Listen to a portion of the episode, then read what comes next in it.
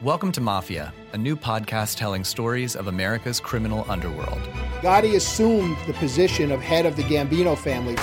And using the name Donnie Brasco, I was able to infiltrate the uh, Bonanno uh, crime family in New York City. Bugsy Siegel is an American mob legend. One man changed the whole texture and landscape of crime in America. Listen to Mafia every Wednesday on Apple Podcasts or wherever you get your favorite shows. Welcome to Travel First with Chris Coleman and Alex First.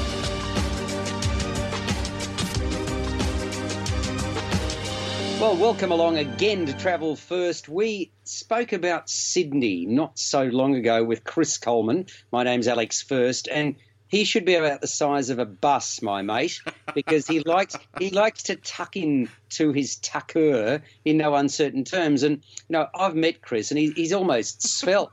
How can, how can that be, Chris? Given given that you you sort of in, enjoy gorging yourself every now and again, or several times a day. Alex, as we have discussed in the past, life is far too short to, to eat dodgy food. And when you're on a holiday or when you're on a trip, one of the things that you really should do is spoil yourself uh, Yes. and, and, and, and visit restaurants that are worth visiting. Hunt down those unique culinary experiences uh, that you can't get at home. Okay, so so uh, I, I was reading somewhere online somewhere there was a bloke who decided that he would try the most outrageous food anywhere in the world. So he was eating things like eyeballs. Now, could I ever get you to do things like that? I mean, just just for a dare, would that be would that be fun? Uh, didn't I just say life's too short to eat dodgy food? I'm sure I said that just a few that- minutes that- ago. That washed over me. That washed over me. So now you you talked about Sydney in glowing terms last time we, we chatted, and and we uh, it's most important that you talk about food because otherwise, if you didn't eat it, you'd die. So tell me, what restaurants did you go to, and were they actually worthwhile? And I bet you didn't have an eyeball. There wasn't an eyeball with an eye shot, was there? Uh, only the ones in my head, thank you very much. Good stuff. So so tell me about them. Go for it. Now, you, you, you and I have spoken about my trip to Japan in the past, Alex, and something that I have been on the hunt for ever since returning from Japan a couple of years ago is to try and find in Australia somewhere that does dynamic, exciting Japanese cuisine. And I finally found it. And, and this is, and I, I, I don't say this lightly, this is uh, the best Japanese food that I have eaten since returning from Japan. Uh, Is it as good as what you ate in Japan? Uh, look, it is. It is different. It is very, very good. This is high quality food we're talking about. Now, it's not pure Japanese cuisine. I should probably put that up straight up front. I- I- It's self-described uh, by the, the restaurant as Japanese fusion, and there is uh, a few clever elements of fusion with Australian uh, uh, cuisine and some other cuisine. The the chef is actually a Nepal. He's actually Nepalese born. But for flavour, food, sw- uh, presentation, creativity, I, I just couldn't find fault. The place is called RK San. So letter R, letter K, San. The RK San Japanese restaurant. It's 462 Cleveland Street in Surry Hills. And here's the kicker.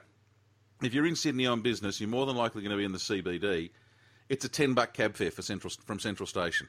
So is it walkable? Because I know where Surry Hills is. I mean, I, I'm in Sydney all the time. Is it walkable from the CBD or not really? Uh, as you know, I was staying at the Sydney, uh, the Rydges Sydney Central, uh, and I walked there. That was no problem. Uh, but if, you, if you're not inclined to walk, it's about a 10 buck cab fare, but it'd take maybe 25 minutes, I suppose, to walk from Sydney Central Station. So, you know, if you like to have a feed and then walk it off afterwards, absolutely, go for your life. So, so you're you're actually talking this is kind of East meets West cuisine, it, it, because it's not straight Japanese. Is that is that what, what we're getting to? It is largely Japanese with just just just the odd little uh, influences from other from other cuisines. Let, let's go through the whole thing. I mean, Sure. uh, on his website, uh, he describes the restaurant as where modern Japanese cuisine meets celebration. Now, when we went, I should say this, we went on a Monday night. Uh, it was a very quiet night. There were only a couple of people in the restaurant. The decor, not a lot to write home about. And I should also say we'd actually picked up our uh, our, meal through uh, through an online voucher deal for a nine course meal plus wine. We walked in and we thought, oh, what have we let ourselves in for? There's nobody here. It looks a little bit ho hum. Then the food started arriving, and the only word to use is wow. Uh, we, we started with now. You, you, you, I'm assuming you've eaten Japanese a few times. Mm, yeah, I have. Right. You, you know the traditional plain appetizer for a Japanese meal, the, the uh, edamame beans. Mm-hmm. Well, here it's a slight twist on that. They, they're spicy, so a little bit of chili and some other spices there, just to give them a little bit of a kick. So a twist on that traditional plain appetizer, appetizer, and that was followed up with uh, kingfish carpaccio, uh, again accompanied with a citrus chili stick and some coriander. So you're just already seeing these little twists on the Japanese on the Japanese meals, as pre- prepared by the executive chef R.K. Tamang. As I said, he's from Nepal. Uh, some before we go into more about his food, some more about him. Uh, he's worked at the one and only Reethi Rah complex in the Maldives, the Maldives. Uh, he's worked at Sokyo at the Star in Sydney. Uh, he was the head sushi chef at Flying, Fair, uh, Flying Fish, uh, a one hat restaurant in Sydney. So this is the first time after 15 years of working around the place that he's got his own place. Um, and he really does know how to make uh, make things work out. The third course was the star of the meal. Now it was called the cigar. I know you're a rabid anti-smoker, but bear mm-hmm. with me on this. Okay. Yeah. Okay. It's called the cigar because it looks like a cigar. Ah, it's, oh, thank goodness. Okay. It's sashimi quality tuna wrapped in a very fine pastry, served in a clean, I hasten to add, ashtray. But in the ashtray itself, a very fine ash made from a malt powder and matched alongside with the sake and sugar. Wow. It, this, okay. th- this is where art meets food. Yeah, it was I thinking fantastic. Should I be should should I be reviewing it on our other podcast, Theatre First? Should I? This is fantastic. Wow. So so okay. So it looks good and it tastes good, huh? Oh, look, incredible food, incredibly ple- uh, clever presentation, and then followed up by another highlight dish: a, a rice cube, followed uh, topped with a sashimi flower, so a flower carved into fish, and a lightly warmed sauce that you don't, just don't expect. Right now, join T-Mobile and get an unlimited family plan with Netflix included, so you can watch in more places than ever before on your phone, tablet, or TV. Plus, buy one Samsung Galaxy S9 and get one free with 24 monthly bill credits, so you and your family can binge your Netflix favorites on your new phones. Call 1-800-T-Mobile or visit a store today. Unlimited data on their network. Video streams at 480p. Small fraction of customers using over 50 gigs per month may have reduced speeds. If you cancel, balances due. Well qualified customers. Full price. 720 plus tax. Finance agreements required. Netflix for two screens. Terms apply. You're listening to Travel First with Chris Coleman and Alex First. Um, I don't know your thoughts on eggplant. I'm not a fan. Do you like eggplant? Oh, no, no, no, no. Uh, eggplant, gee. Eggplant and Alex first. Uh, yeah, the, the, further distance I have from an eggplant, my life is complete. So when a, when a dish uh, labelled fried eggplant turns up with, oh. with crispy eggplant skin, you, like me, would probably instantly want to run a mile.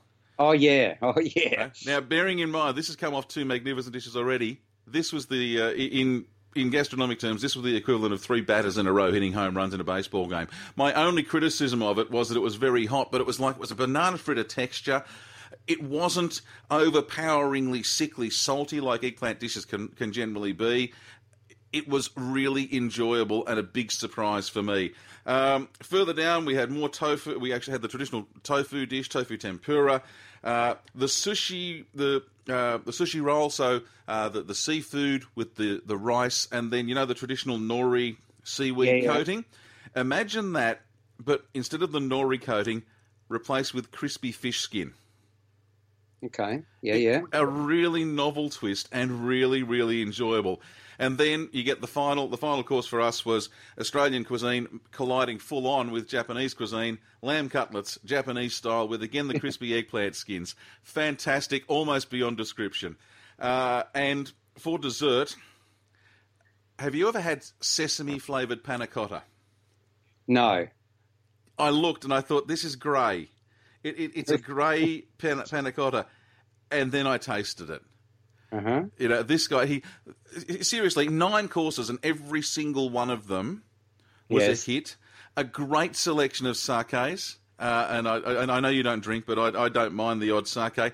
Uh, and there were some unfiltered ones as well, which uh, it just added something extra to the meal. I, I, I seriously can't mm-hmm. recommend this place enough. It was it's it's the best Japanese food that I've had since coming back from Japan a couple of years ago, and I will certainly be going there again. I would give this an easy four and a half stars.